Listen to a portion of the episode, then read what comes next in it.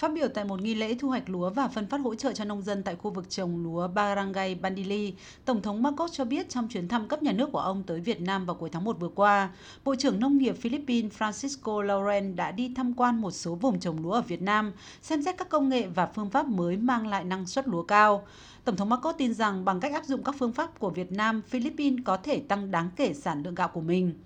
Theo Marcos, Việt Nam xuất khẩu khoảng 3,5 triệu tấn gạo hàng năm sang Philippines. Philippines có thể áp dụng các công nghệ nông nghiệp hiệu quả ở các quốc gia khác tại quốc gia này. Philippines cũng đang nỗ lực giải quyết các mối đe dọa và ảnh hưởng của El Nino đến ngành lúa gạo thông qua các chương trình cung cấp nước tăng cường.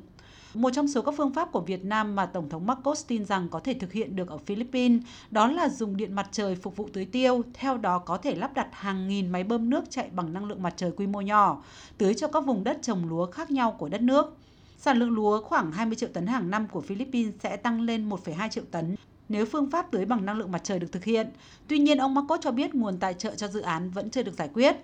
Theo Tổng thống Marcos, khoảng 31 tỷ peso đã được phân bổ theo chương trình lúa gạo quốc gia để hỗ trợ sản xuất, dịch vụ khuyến nông, nghiên cứu và phát triển, cũng như dịch vụ mạng lưới thủy lợi. Phần lớn quỹ sẽ được sử dụng để phân phối máy móc nông nghiệp. Nông dân cũng sẽ được các cơ quan chính phủ đào tạo về các phương pháp canh tác hiện đại như một phần trong nỗ lực hiện đại hóa ngành nông nghiệp của đất nước.